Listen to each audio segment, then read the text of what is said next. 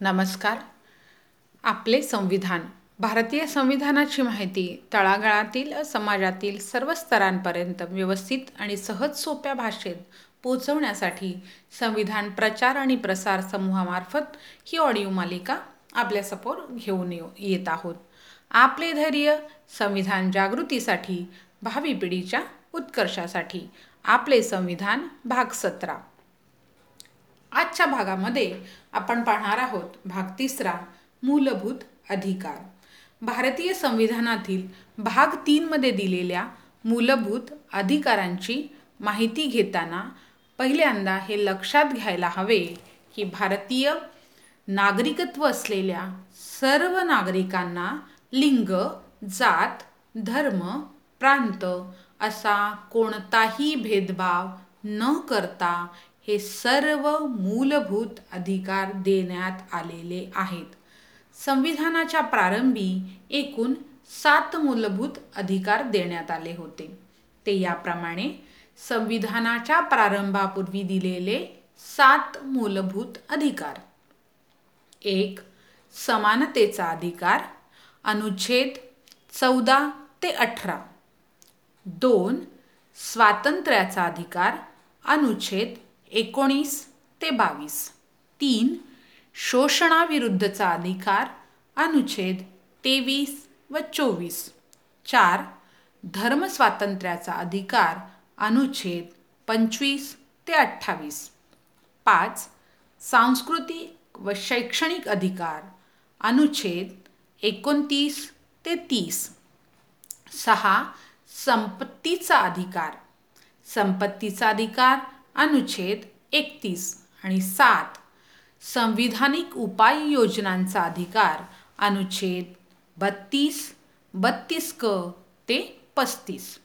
यापैकी चव्वेचाळीस चव्वेचाळीसाव्या घटनादुरुस्ती एकोणीसशे अठ्ठेचाळीसनुसार संपत्तीच्या अधिकाराला मूलभूत अधिकारांच्या यादीतून वगळण्यात येऊन तो अनुच्छेद तीनशे कनुसार नुसार कायदेशीर अधिकार म्हणून घोषित करण्यात आलेला आहे. आता मूलभूत अधिकारांची संख्या ही सहा आहे. अनुच्छेद बारा व्याख्या.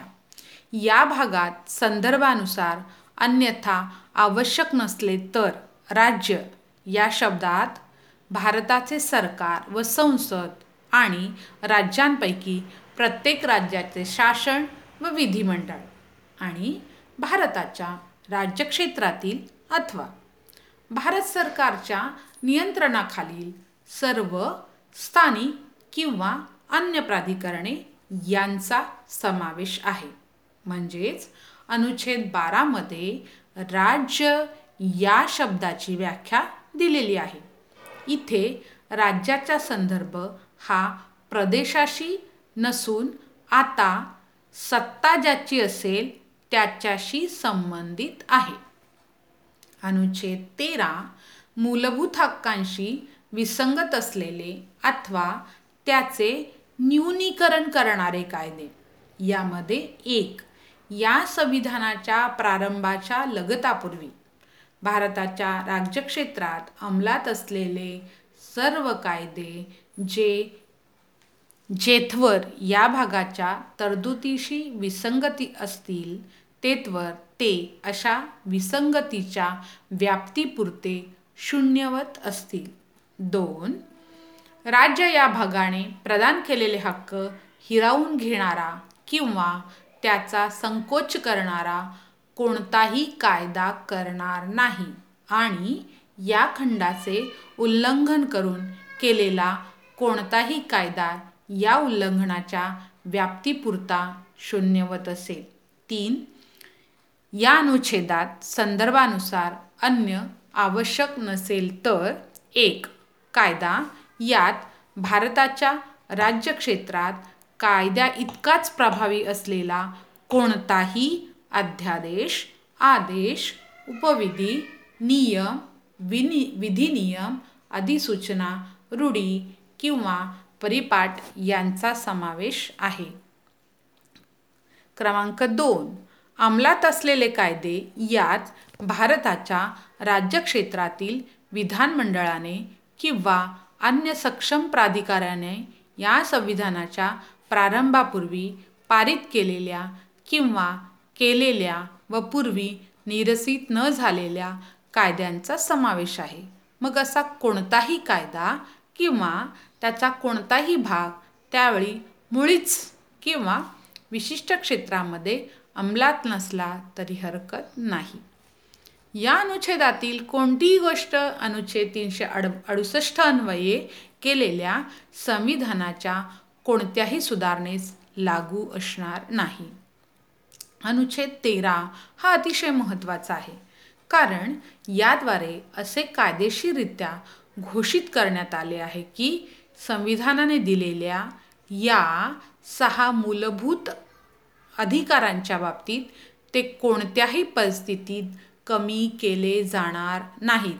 अगदी भविष्यात देखील असा कोणताही कायदा वा दुरुस्ती करता येणार नाही की ज्यामुळे या मूलभूत अधिकारांचं हनन होईल.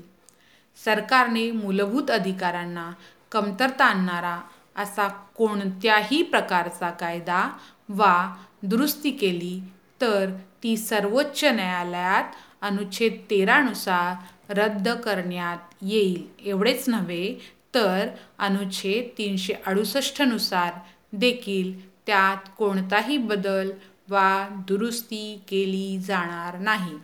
भविष्यात जात धर्म वा अन्य कोणत्याही कारणास्तव कुठल्याही भारतीयाचे मूलभूत अधिकार कोणतेही शासन सत्तेत असले तरी हिरावून घेऊ शकणार नाही. याची पुरेपूर काळजी घटनाकारांनी या अनुच्छेद तेराच्या माध्यमातून घेतलेली दिसते. अशा पद्धतीने मूलभूत अधिकारांविषयी आपण जाणून घेतलं. अधिक माहिती आपण यापुढील भागात जाणून घेऊया. सदर पोस्टचे संकलन आणि निर्मिती नूरखा पठाण रायगड संविधान प्रचार आणि प्रसार यासाठी विशेष सहकार्य विलास पवार मुंबई वाचक स्वर सौचित्ररेखा रवींद्रनाथ जाधव रायगड महाराष्ट्र. भेटूया पुढील भागात. धन्यवाद.